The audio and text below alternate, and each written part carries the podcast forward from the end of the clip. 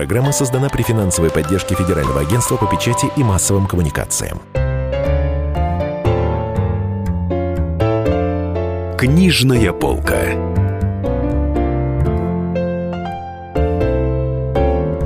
Дорогие друзья, здравствуйте. Это «Книжная полка». Денис Корсаков, Дарья Завгородняя э, сидят за, около этой книжной полки. А вместе с нами Нина Васильевна Пушкова. Здравствуйте. Здравствуйте. Здравствуйте, И я держу в руках книгу «Роман с постскриптумом». Дело в том, что Нина Васильевна, она 42 года замужем за известным телеведущим, знаменитым человеком Алексеем Константиновичем Пушковым. И она написала большой автобиографический роман. Но самое главное, что она актриса. Она снималась в самых интересных фильмах советского советского кино, а, но при этом оставила актерскую карьеру и посвятила себя тому, чтобы быть женой знаменитого человека. Ну, не просто знаменитого, наверное, еще и любимого. Ну, когда люди так долго вместе, то, наверное, в общем-то, действительно, общем, да. это о чем-то говорит. А вы мечтали всегда быть актрисой, Нина Васильевна. Вы э, хотели быть актрисой. У вас были способности к этому. Окружающие и говорили. поразительные внешние данные, добавлю я. Вы знаете, я не мечтала быть актрисой. Я вышла из семьи врачей, и я, какую бы мечту ни мечтала, э, была жесткая установка. Я традицию не прерываю, потому что в нашей семье все-все-все были врачами, и даже эм, и даже отчимы. У меня было целых два отчима. В общем, среда была исключительно медицинская. Я тоже поступила в медицинский институт, потом я его оставила, хотя сдала анатомию.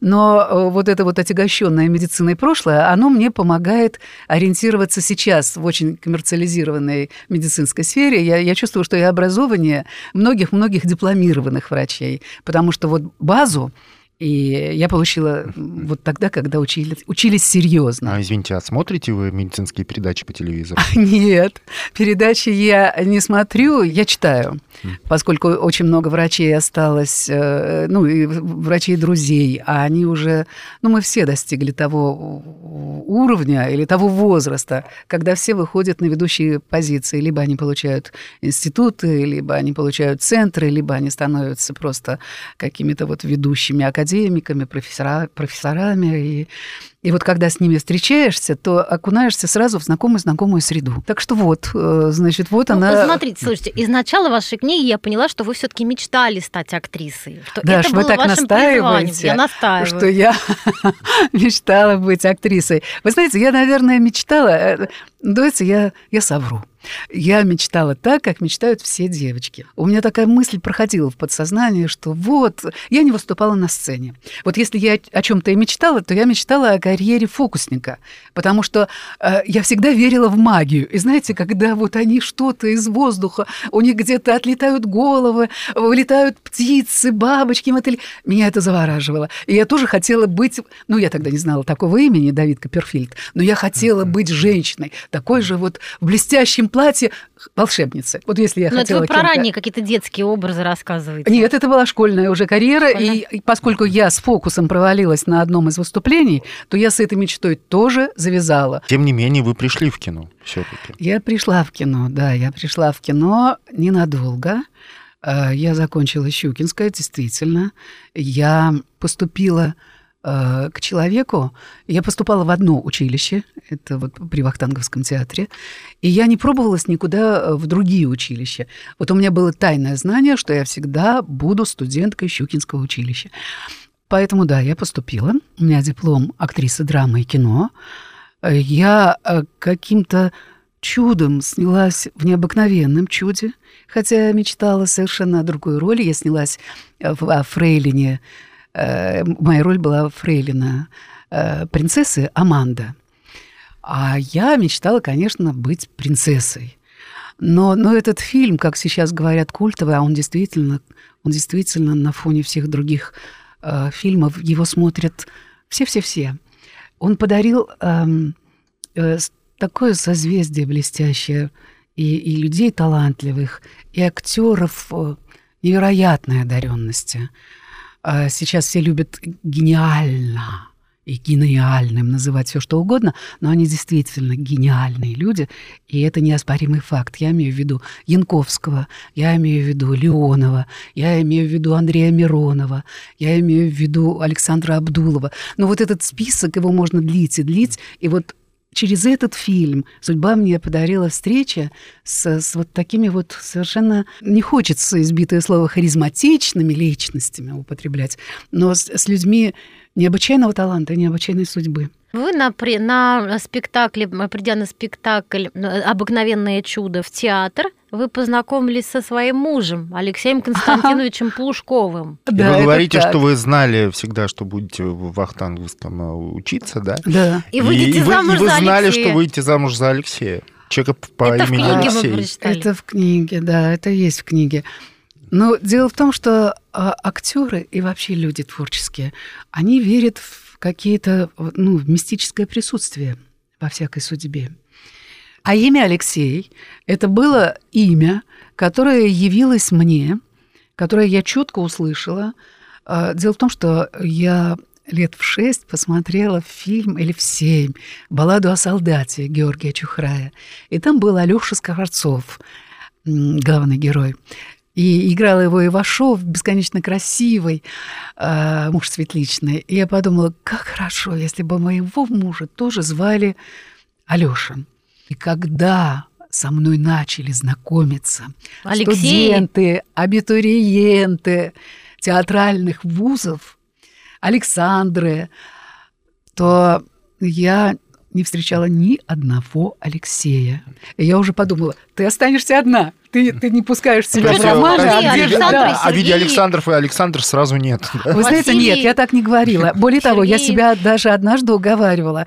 Ну, типа, ну не Алексей будет мужем, а вот, вот смотри, вот, вот будет там Сергей. Мгм. Тоже красиво. Р. Сергей. да.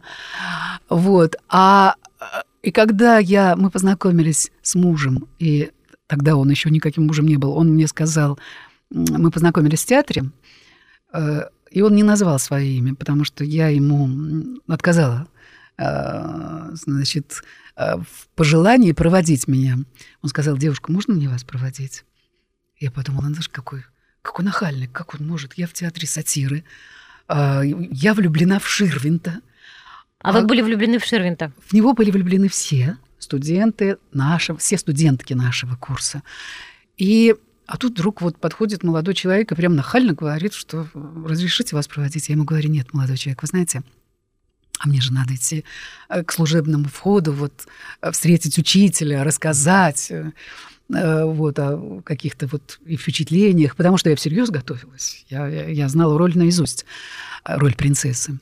Вот. И когда я уже надела плащ, это было 2 апреля, то... А, когда я ему говорила, что молодой человек, я, я, вы знаете, нет, не надо меня провожать, и тут я увидела его ботинки. Эти ботинки были такие чистые, Так. в запыленной социалистической Москве. Они были светлой замши, и они просто поразили меня тем, что такие же ботинки носил мой кумир. Ширвинд. Ширвинд. Так.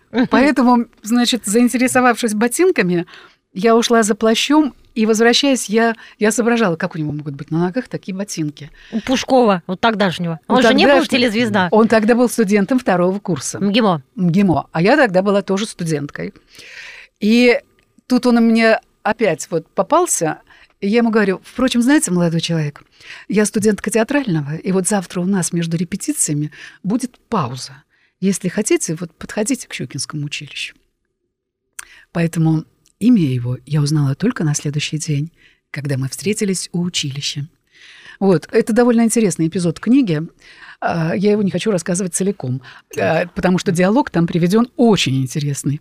Что сказала ему я, что сказала мне, мне он, и как это все. Я могу рассказывать свою книгу просто главами. Но, наверное, надо оставлять возможность... на Ну, иногда можно поспойлерить, но теперь мы не будем, допустим, рассказывать. Дорогие друзья, нам нужно прерваться на минутку, а, на небольшой рекламный перерыв.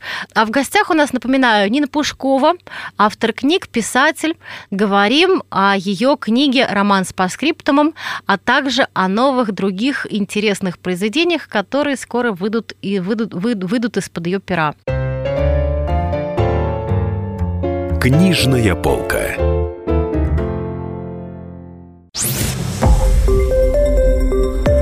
Радио «Комсомольская правда». Более сотни городов вещания и многомиллионная аудитория. Челябинск 95 и 3 FM. Керчь 103 и 6 FM.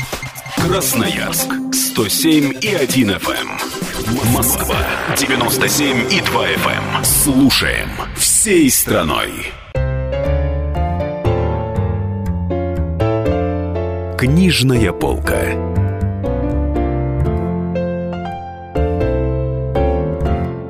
Дорогие друзья, напоминаю, что в гостях у нас Нина Пушкова, писатель, сценарист, актриса, автор книги «Роман с паскриптумом», нашумевшей книги, э, где она описала свою жизнь и свое замужество с известным телеведущим Алексеем Пушковым. Как происходило ваше сближение с Алексеем Константиновичем? Во-первых, вы э, узнали, откуда у него такие прекрасные ботинки? Э, они у него были в связи с тем, что он был мажор, или он просто так следил за собой? Вы знаете, он был немец. Ага. Он был просто не русский. Поскольку он дитя дипломатов, то свою... А, мажор все-таки. Ага. Но тогда у- вокруг меня было много мажоров. Но у И всех были не МГИМО, очень МГИМО, башмаки. да. А они, МГИМО приходила в Щукинское и присматривала себе как бы вот э, красивых девушек, э, с которыми появиться где угодно, не, ну, престижно. Я, не рас... я себя мажором рассматривала. Я не рассматривала его как мажора. Ну, мажор – это, я не знаю, там, какой-то народный артист или какой-то вот звезда какая-то. Но, но никак не студент э, МГИМО. А Я, э, вы знаете, у меня очень строгие были взгляды на, на жизнь, на себя. Да. Так а почему немец? Почему, почему не Почему не просто не славянский характер? Он рожден был в Китае, там учился первый язык, на котором он заговорил, был китайский, няня китаянка, э, мама переводчица, э, сначала Мао Цзэдуна, потом Джоэн Лайт, э, председателя правительства. Отец был консулом, а мать была в группе советских специалистов. И эти советские специалисты помогали абсолютно всем, не только поднимать и отстраивать экономику Китая, но и, э, ну вот, заниматься и переводить. И вот мать, э, она э, обожала, вот моя свекровь Маргарита Владимировна, она обожала свой китайский язык. Он у нее был, она закончила ИСА, и он у нее был на, эм, ну, просто на самом высшем уровне, и она, да, переводила высшему руководству. И няня китаянка, естественно, которую они взяли воспитывать маленького Сяо Байсюна, Сяо Байсюн – это маленький розовый медвежонок. Вот эту кличку вот, э, и прозвище Алексей Константинович у нас помнит до сих пор. И э, он привык э, к китайским колыбельным, он привык к китайской кухне. Он, например, когда мы с ним познакомились, я не понимала, почему от одного человека посуды столько, как вот от компании э, приглашенных. А, потому что, ой, это мне не клади сюда. Ой-ой-ой, не смешивай, не смешивай. Ой, а это положи это вот в эту плошечку, а это вот в это блюдце. Даже простой вот советской пищи, они должны были ли- лежать раздельно в разных э, плошечках, чашечках, тарелочках Как и китайцев. блюдечках. Как у китайцев принято. Но я тогда этого не знала. А это импринтинг. Потом он учился во французской школе в Париже, когда отец уехал работать в ЮНЕСКО. Он пошел, и он стал маленьким французом. И французы, они, э, его французский, он настолько родной, этот французский для него, потому что наказанием там была простая вещь. Когда ты садился, это когда ты, ну, там, совершал какие-то промахи, когда ты шалил, скажем так, ребенок шалил, его оставляли после уроков и говорили, значит, вот, вот тебе Альфонс Доде, вот тебе тетрадка, и ты должен 16 страниц из Альфонса Доде, ну, в зависимости, а может быть, 8, ну, в зависимости от серьезности наказания, ты переписывал классику, ты пере- переписывал первоисточник. Поэтому у него французский отлетал от зубов, собственно. И воспитание, воспитание в, других, в другой культурной среде, оно тоже повлияло на него. И для меня он был вот не советским человеком потому что у него было другое мировоззрение, у него было другое восприятие э, многих-многих вещей, вплоть до бытовых. Ну, и я понимаю так, что... Так что вами- немец, он для меня условно был. Ну, вот он был такой, знаете, вот Немец чистый, если иностранец. отмытый, да, Мгм. вот, вот как иностранец. Как назрело решение вообще ос- оставить профессию? Ну, в книге это есть, но вкратце, допустим, для нас вот А, сейчас. вы знаете, оно э, как бы не зрело, это решение. Э, очень многие... очень многие решения, э, я уже сказала, они настигают как судьба. Поэтому, когда мы поняли, что э, наш роман длился два с половиной года, за это время можно понять все что угодно, и когда я поняла, что, что вот она, судьба, ну и потом у меня еще родилась дочь, и, и потом мы должны были уезжать эм, за границу. Поэтому для меня это был естественная, естественный переход из театральной среды в среду, э, в среду дипломатическую и, и политическую. Но все-таки что вам вспоминается из вашей кинокарьеры? Вы вот сейчас перед тем, как э, мы начали передачу, вы вспоминали про Владислава Дворжецкого, например. Да, вы знаете, я посвятила ему в, своей, в своем романе целую главу э, «Генерал Хлудов и персиянка». Эм, конечно, все, кто, кто видел Дворжецкого, видел его в фильмах, в фильмах «Бег», «Земля Санникова», эм, да- да их даже не перечислишь, эти все. Он снялся в огромном количестве фильмов, то, конечно, все помнят вот его высокую худощавую фигуру и совершенно э, какие-то необычные, редко встречающиеся у актеров глаза. Это какие-то глаза, два огромные, Огромные, глаза да, в пол лица, действительно, два озера таких. Ам, И э, лицо его совершенно незабываемое, он был лысый, и вот в этого, эм, лысый очень рано полысевший, и вот в этого человека, который не отличался героической вот внешней внешностью и см- смазливым лицом, э, действительно, э, в него были влюблены э, вот все-все-все. И когда судьба так сложилась, что мы в одном фильме с ним снимались, я играла там американку, его э, секретаря, а он играл ученого, американского же, то, то значит, э, э, конечно, мне хочется, чтобы прочитали вот этот роман, и особенно эту главу о Дворжецком. Но там я могу сказать, что э, абсолютно незабываемая вещь, когда э, я э, э, оказалась просто вот тем ангелом-хранителем, который, который спас его от инфаркта. И здесь как раз вот мне и помогло вот самообладание, которое ну, в медицинском... Все равно там, там тебя с, первого, э, с первой лекции тебя начинают звать по имени-отчеству. На тебе, к тебе делегируют... институте? Да, да. Мгм. Ты уже должен... Ты, ты должен... Авторитетность врача – это одна из основных э, э, дисциплин, одна из основных, один из основных постулатов, не дисциплин, а постулатов. То есть врач должен, он не будет э, там Саша или там или Таня, он уже с первого института, с первого дня. Иван он- Петрович. Иван Мгм. Петрович, да, а Мгм. никакой там не Вань, поди сюда. А Вот. И вот этот вот, э, вот когда Дворжецкий э, переживал инфаркт, там еще были, это, этому предшествовала масса э, обстоятельств, которые в книге написаны э, очень ярко и, и, и увлекающе. Вот, то я вот протянула ему этот спасительный нитроглицерин, и несмотря на то, На что... автомате, видимо, просто так. Ну, как вот... Э, Вы знаете, я по- просто попри... он посерел на глазах. Вот его огромные глаза вдруг, знаете, э, я увидела, что он прикрыл их, и я увидела, как на эти вот у него выступили вены на глазах, как его лицо при... как как занавес стало, как э, как э, как серые за- запыленные шторы. Он серел просто вот и я говорю, он запретил мне вызывать врача. Я говорю, Владислав Васильевич, я скорую. А он очень боялся, ему тогда нужны были деньги, он пытался заработать на квартиру в Москве. И он очень боялся, что его, ну, перерыв будет, может быть, его не станут ждать в этот фильм. И поэтому он э, сказал, никакой скорой, никакой. Я говорю, это инфаркт, здесь каждая секунда. И я обнаружила у него нитроглицерин. У него было огромное количество книг, книг, книг, книг, книг. Э, Он сам очень любил тоже писать. И А это где все было происходило? это было, э, значит, съемки происходили в Черноголовке, этот город физиков, но поскольку он играл роль физика, то у нас съемки были э, вот э, в Черноголовке, вот в этом, значит, э, институте, который там, они нам предоставили свои помещения, и это было в гостинице. Вот, э, его нахватил, прихватил, вот, э, вот я этот инфаркт поймала.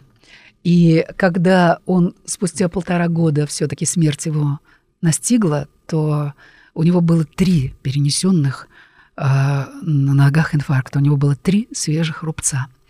И вот один из них, вот как бы он пережил со мной, и мне удалось его купировать. Вот именно простой таблеткой. Вы знаете, это очень важно. Вот я говорю, что я не врач, но какие-то базовые навыки, они помогают иногда совершить чудо, спасти кого-то. Но вам не удалось его у Дворжецкого уговорить обратиться в больницу все таки Он Нет, так и он переходил так... на ногах. Да, да, ему стало лучше, его отпустило. И он, он мне говорит, да, он меня стал убеждать, что все хорошо, и что забудь, что было, это переутомление.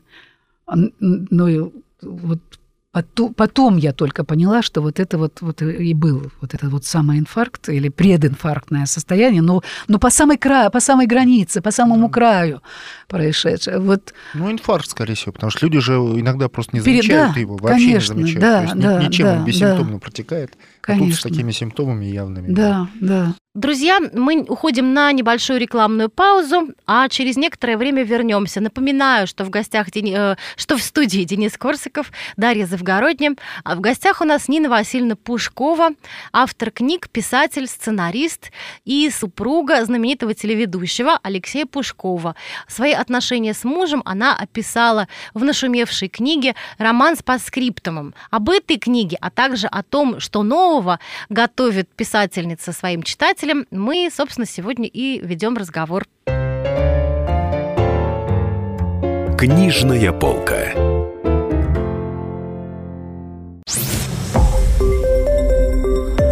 Радио Комсомольская правда". Более сотни городов вещания и многомиллионная аудитория. Хабаровск 88 и 3 FM. Тюмень 99 и 6 FM. Кемерово 89 и 8 FM. Москва 97 и 2 FM. Слушаем всей страной. Книжная полка.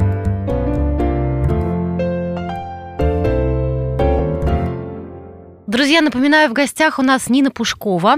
Вернемся, да, вернемся к оптимистической да, нашей жизни. А, Нина Васильевна а, Пушковой, которая вышла замуж за известного телеведущего, который тогда не был известным телеведущим, Алексея Константиновича Пушкова. И политика еще. И политика, и политика, да. И вот мы говорим сегодня о жизни и судьбе а, интереснейшей актрисы, которая посвятила свою жизнь мужу, известному политику и телеведущему. И вы прожили 42 года вместе, как вы нам сказали перед э, эфиром. Мы вам поверили.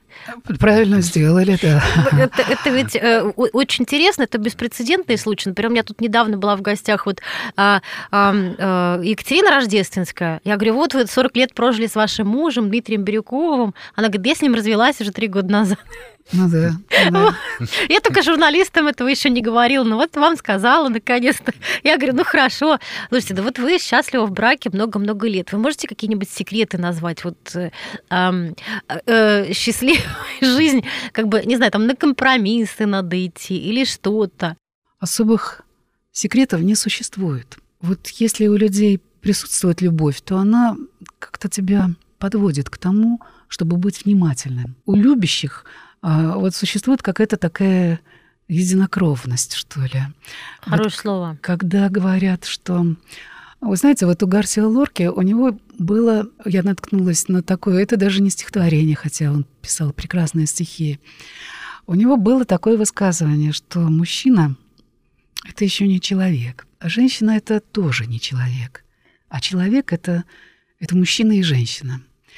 И вот когда ты вот встречаешь э, э, кого-то, кто, кто тебе позволяет э, стать таким целокупным, кто тебя дополняет, кто тебя развивает, э, кто увеличивает масштаб и свой, и твой, кто готов в тебя вложиться, и в кого ты готов вкладываться. И вот когда вот это вот человеку приходит вот как данность, здесь не будет ошибок, люди не разойдутся – и сколько бы они ни прожили. И знаете, иногда вот единственный секрет, если он секрет, вам хочется секрет услышать, вот он состоит в том, что нельзя себя уговаривать. Потому что сердце вещует всем. Оно вещует, вот, вот он твой или не твой. Она твоя или не твоя. И если вот что-то там на подкорке звонит, вот не надо э, себя уговаривать и говорить, что да ладно, мы все без... Ну, кто из нас такой, кто из нас идеальный? Можно, кстати, еще сделать рационалистичнее.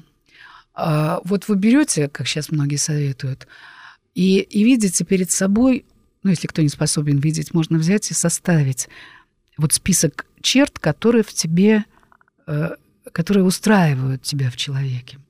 А если листик вот с тем, что не устраивает, он совсем короткий, то здесь надо прощать. Вот надо, а, надо, э, все говорят, надо уметь прощать. Надо, надо прощать. Не уметь, а вот даже если не умеешь, просто прощай. Потому что э, жизнь, она такая сюрпризная, что вот если у тебя, э, вот если ты вот здесь вот исключишь сюрпризы, то вот и будет та самая счастливая жизнь, о которой вы говорите. Ну и еще вот маленький пустячок э, просто из, из наблюдения. Дело в том, что моя книга — это роман наблюдения. Э, наблюдение за наблюдателями. Там в этой книге э, у меня встречи с шестью президентами, начиная от президента Горбачева, там президента Клинтона, президента Багапша, президента эм, Гамсахурди, президента э, американского президента Форда. То есть у меня вот те, те люди с Олимпа, то есть я как бы знаю два Олимпа. Олимп киношный, театральный, и Олимп э, политический. Всем кажется, что мы все знаем. Но эти миры, в которых очень трудно попасть, в которых очень трудно, не только трудно попасть, но и трудно удержаться. Так я просто вернусь еще к той мысли, которую как бы вот э, я начала. Что мне еще помогло сохранить, сохранить вот э, ну, такую долгую жизнь. Женщина, я благодарна школе, Вахтанговскому училищу. Э, потому что вот в Щукинском училище театральное образование мне помогает очень многие вещи перевести в шутку. Вот, знаете, не сосать свою обиду. Это ведь талант. Не, э, не зацикливаться на какой-то мелочи, из которой раздувается в драму и катастрофу.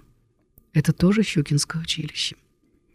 То есть ввести игровой момент в отношения – вот, вот вам, пожалуй, ну, вот эти все соображения. А были у вас трудные какие-то времена, когда вот, ну, хотел развести? А в какой жизни их не было? В любой жизни есть такие а трудные это было имена. связано с какими-нибудь изменениями мужа в карьере, там, Да нет, как же. Все, все изменения, это те изменения, которым я способствовала.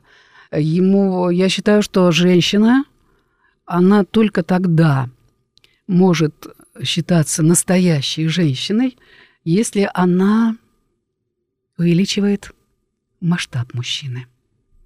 Если она способствует превращению его в личность. Угу. Если она гребет под себя, мужчины очень часто это чувствуют.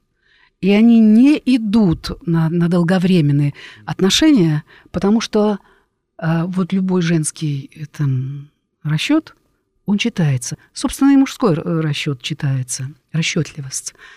Э, это то, что называют эгоист, э, эгоизмом, да, вот какой-то эгоист.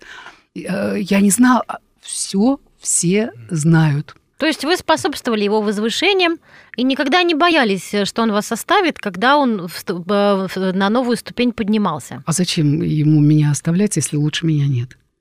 Вот молодец вот. какая. Да, это, это хорошее убеждение. Это, ну, это не просто убеждение, это вот э, это его, наверное, убеждение, и это моя жизненная ну, это позиция. убеждение, да. потому что вы вообще красивая женщина, прям скажем. Да сколько угодно красивых, вы смотрите, и, и несчастных. Нет, ну, Здесь дело в другом. Тоже, знаете. А вот у вас называется одна глава в книге «Биллари». Это, видимо, имеется в виду Билл и Хиллари. Это, а... Да, это имеется в виду как раз Билл и Хиллари. А да. вот расскажите про это пару слов немножко. Это впечатление составлено мною в Давосе, поскольку несколько раз я видела там и выступление Хиллари Клинтон, и выступление э, Билла Клинтона, и я присутствовала на приеме, который Владимир Путин давал Э, в Давосе, когда он туда приехал, и туда пришел, э, значит, эм, Билл Клинтон. И у меня действительно, ну, вот этой пары у меня сложилось такое впечатление, которое на целую главу хватило. Потому что американские Семьи – это э, семьи, э, очень часто семьи проекты, на мой взгляд. А американцы вообще вот... Мы довольно часто ездили в Америку, и американскую семью я наблюдала, многие американские семьи я наблюдала изнутри. И вот для меня это люди, которые э, как бы вот живут представлениями. Э, есть какой-то узкий сегмент, где они э, в жизни э, существуют, а все остальное их представление. То есть недаром же считается, что американскую нацию сформировал Голливуд. То есть сначала вот была общность разных-разных национальностей, разных сословий, разных-разных э, групп. Э, которые жили, как им живется. Да, которые вот. жили, как им живется, да. Это, которые вот там, они же ровесники нашему Большому театру, вот Америка. А, поэтому а, это почти тот же год. Там 1861, по-моему, да, у нас э, Большой театр строительства, а у них там вот биль о, о, о правах и вообще вот как бы о создании Америки как государства, то, по-моему, 64 год. Ну, ну, ну это, ну, я ошибаюсь, то в, в, ну, там да, ну, маленький, общем, коротенький да, период, 4-5 лет. У меня есть погрешность 5 лет. Uh-huh. Вот. И, э, значит, и вот э, Билл и Хиллари – это два настолько разных человека, что когда на них смотришь, то вот ощущение, что вот у них э, какой-то договор – который возник на заре далекой юности, когда они, возможно, симпатизировали друг другу. Но все равно вот договорные отношения – это чаще всего та форма, в которых э, совершаются браки у нас. Мы там страна Достоевского, нам надо э, любить, нам надо страдать. Если бы вы знали, через страсти было, да. да, летели, и через какое горнило страданий прошла Асанна моя, нам вот это все подавай. Mm-hmm. А там довольно прагматичное общество, оно и не может быть непрагматичным. Собрались отчаянные ребята поначалу, которые вот вытеснили эм, коренных жителей, остались организовывать государство, все разные, с разными э, национальными признаками, с разными характеристиками, с разными э, чертами. И вот им все равно надо было как-то вот в этом коктейле, в этом бульоне перевариться, чтобы стать американцем. У них не важно, кто то там, еврей, э, мексиканец, еще кто-то. Э, ты американец. И вот для того, чтобы вот сформировать нацию, то отцы-основатели, вот они очень много э, как раз и э, посвящали своего времени вот, вот этому самому вот, выковке американского характера и американской... А, да, потом в какой-то момент появился Потом Голливуд, Голливуд да. который сказал, вот американец, он так должен бороться за свободу. А вот так он, он должен, так должен любить. себя вести, так он вот должен, так, да. Да, а вот так одеваться. Вот такие мы, э, вот так мы одеваемся. И Билл и Хиллари, они такие были типичные американцы. Они, ну, не были, они и есть они типичные есть. американцы. Они познакомились еще, их, их браку тоже очень много лет. Если, допустим, для э, Билла Клинтона э, он, он знал по, по именам каждого своего охранника. Он э, обожал э, eye contact, вот контакт глазами – Угу. А, он вообще вот смотрел тебе в глаза, как будто бы тебя а, гипнотизировал. Ему было важно тебя и очаровать через глаза, и глаза как экран, зацепить тебя вот через этот зеркало экран души. и уже не отпускать. Ты про зеркало, про, там про душу не скажешь. Ага, Нет, ага. Там, там это опять расчет. Они довольно прагматичные люди. Вот, он знал, он мог сказать, а, там, Стив, сказать своему охраннику, мы там отправили твою мать э, в больницу, как она выписалась? Он помнил все, и его окружение обожало. Это был профессиональный шармер. А сама Хиллари, она девушка жесткая, и анекдот про то, что э, я любого сделала бы президентом, даже вот парня, который работает на бензоколонке, она вот тот человек, который ригидный человек, очень жесткий в своих установках, и которая привыкла добиваться своего. Я не удивлюсь, что она может занять президентское кресло. В следующий раз, да. Ну, либо 70, в следующий раз, либо подвинув. Года, но, тоже, да. Понимаете, а, ну, и что? Э, ну, прецеденты Рейган был, по-моему, еще старше. Да, да, да. Но у них, но их отношения, он испытывает колоссальную благодарность ей за то, что она вот этот вот такой вот, вот такой разбрасывающийся, увлекающийся всем и вся характер, что она его структурировала собрала чуть ли не с младенчества, с тех пор, как она появилась его в жизни, и привела к президентству. Он, за, а, вот он это помнит, и он от этого никогда не отказывался во многих своих интервью. Ну, это точно. Дорогие друзья, нам нужно прерваться на минутку. А в гостях у нас, напоминаю, Нина Пушкова, автор книг, писатель. Говорим о ее книге «Роман с паскриптумом», а также о новых других интересных произведениях, которые скоро выйдут, и выйдут, выйдут из-под ее пера. Книжная полка.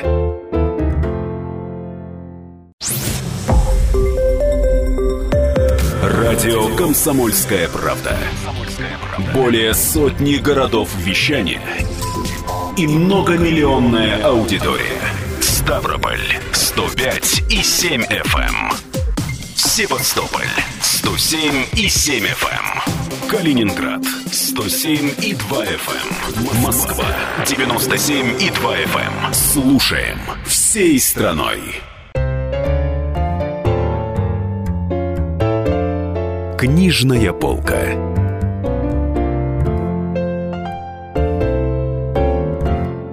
Дорогие друзья, напоминаю, у нас в студии сегодня в гостях э, Нина Пушкова, жена Алексея Пушкова, знаменитого телеведущего и дипломата. Мы говорим об ее книге «Роман с паскриптовым», а также о других новых вещах, которые она нам готовит. Ведущие программы Денис Корсаков и Дарья Завгородняя.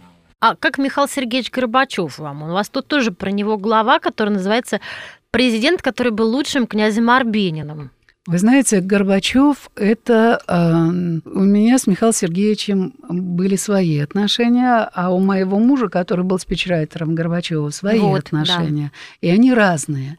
Если Алексей Константинович у нас рассматривает Горбачева как политика, то я его оцениваю как человека. Когда умерла э, Раиса Максимовна, когда ее кляли, когда говорили, ну Райку, то что же на Райку не одернет? Ну вот что она лезет всюду?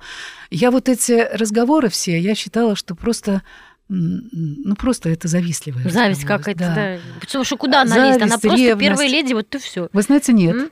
А, он с ней всегда советовался. Но меня глубоко потрясло, что я впервые увидела любовь. Как человек, который знает, что такое любовь, я вот увидела там любовь. И для меня вот эта любовь, она была, она была очень-очень важной. Поэтому То я есть пишу... это другие отношения, чем у Билла с Хиллари. Абсолютно. Тут вы увидели любовь, там Абсолютно. любви не особо. Вы знаете, она там когда договор. слушала, как выступает э, Михаил Сергеевич, э, я однажды присутствовала при этом, и как она хлопала. Вы знаете, она хлопала, как хлопают... Она восторженно ловила каждое его слово, внимательно слушала все. И когда начинала аплодировать, то она хлопала в две ладошки. Вот это были даже не аплодисменты, а вот двумя ладошками она хлопала как ребенку, как, как своему дитяти, которого она взрастила, выпустила, выпустила в мир и теперь гордится. Там были очень-очень э, любящие отношения. Так что вот я считаю, что э, вот американцы в своих отношениях, они очень-очень, э, понимаете, вот такие вот голливудские. Они немножко показные. Вот они помолились э, перед тем, как начать. Э, семья, сидит семья. За ручки перед, взялись? Перед, обед, э, перед обедом, ужином, неважно, перед любой едой. Они взялись за руки, образовали круг и помолились, поблагодарили Бога за пищу, которая... При этом а, вот когда я придумывала, вернее, когда я присутствовала при этом а, ритуале, я подумала, боже мой, какие же мы э, безбожные с нашей дочкой. Едим да. без молитвы. Да, едим без молитвы. Мы вот какие мы нерелигиозные. Но они столько... Э, мы даже при всей антирелигиозности, кто э, или безбожие, кто, кто вот без Бога, мы, мы настолько носители вот какого-то такого своего внутреннего Бога, что они при всей показушность, вот как при всей вот демонстрации угу. они просто далеко-далеко. То есть э, далеко-далеко от нас. Вот мы не осознаем, какое, какое богатство мы носим, многие из нас. Вот духовность мы считаем это как данность. Нет. Духовность — это большой дар, если мы обладаем ею. Просто очень многие не знают, что это такое. Они ходят пустые, выхолощенные. Но вот носители духовности, они ощущают это в себе как особый дар.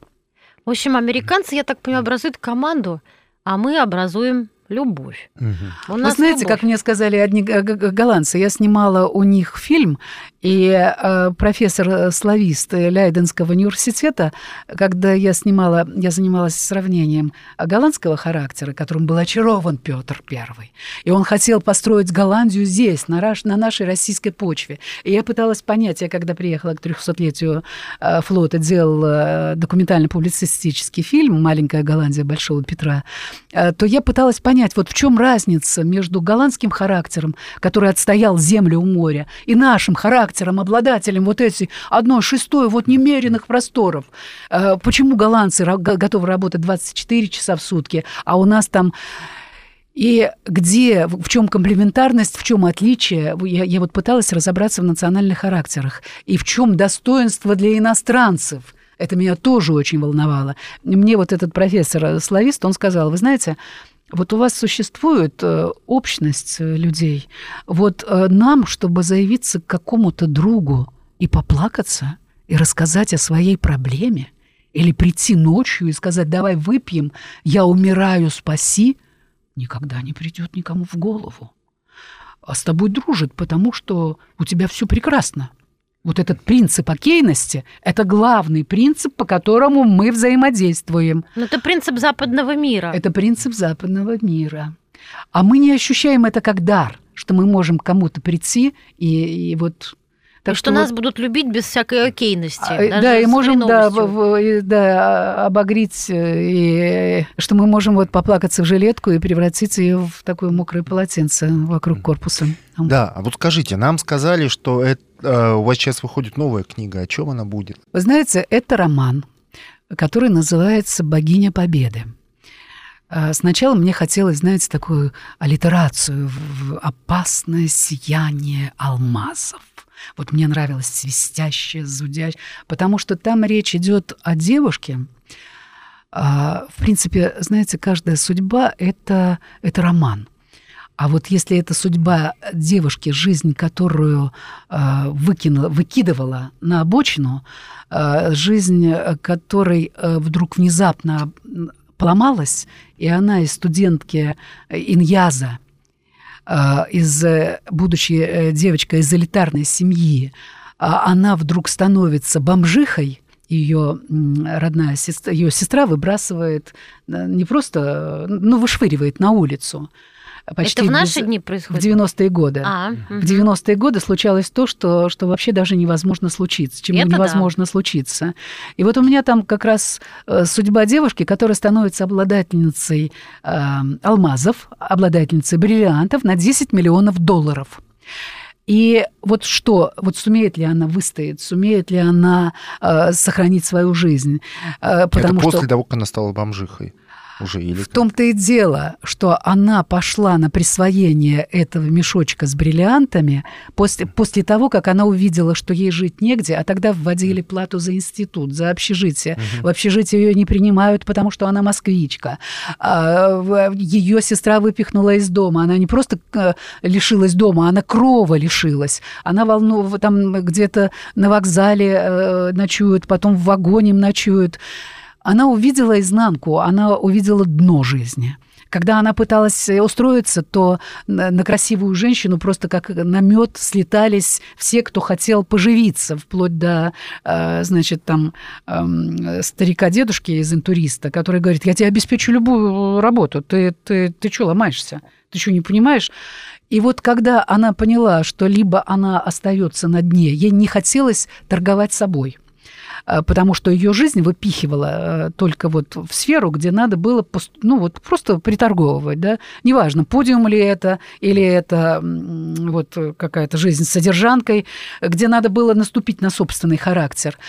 И она э, присваивает себе бандитские бриллианты на 10 миллионов долларов – и вот тут начинаются все ее приключения. Сначала она скрывается в Кисловодске, в провинции, она не знает, что за бриллиантами всегда приходит, что бриллианты – это как маячок на тебе, это как GPS, что тебя всегда отыщут.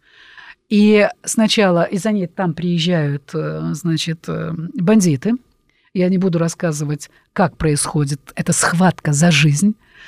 Э, потом она оказывается за границей, она перевозит этот мешочек с бриллиантами – в Бельгию, и там за ней начинает охотиться уже вот безжалостный профессиональный киллер, которого нанимают, и там начинается совсем другая история. То есть у меня вот жизнь э, и география этого романа очень обширна. Ну, вот поскольку как я знаю поскольку все. путешествовали. Да, да, и не просто путешествовала, но во многих странах и жила. Жили. Для угу. меня не, не является э, тайной их разговоры, неважно, э, за чашкой или кофе, или где-то на скамейках, в парках, в театрах. Я, я слышу, какие они. Я бывала во многих домах, там, начиная от Сингапура, у меня с Сингапура присутствует тоже. Нас пригласил туда Ли Кван Ю, и я была в доме одного из его министров. Я знаю, как он отап отапливается этот дом, как он охлаждается, как к нему можно подойти, подплыть, подъехать. И я вот описываю э, не как турист, а как немножко инсайдер, как человек изнутри, которому вот позволено войти внутрь. И я, я даю mm-hmm. вот мир, который э, для которых просто вот, для многих он закрытый, но через э, через вот мое впечатление они вот могут э, понять, как оно, как они живут там. Дорогие друзья, у нас в гостях Нина Пушкова, супруга бессменного телеведущего программы «Постскриптон», политика Алексея Пушкова и автор книги «Богиня Победы», которая вот-вот выйдет из печати или уже вышла. Нет, она выйдет к Новому году. К Новому да, году. она готовится в издательство. Да, да мы говорили сегодня о ее предыдущей книге, документальном автобиографическом романе с паскриптумом. С вами был Денис Корсаков, Дарья Завгородняя. Спасибо Ирина Пушкова, большое. спасибо огромное, что пришли. Спасибо вам за приглашение. Книжная полка. Программа создана при финансовой поддержке Федерального агентства по печати и массовым коммуникациям.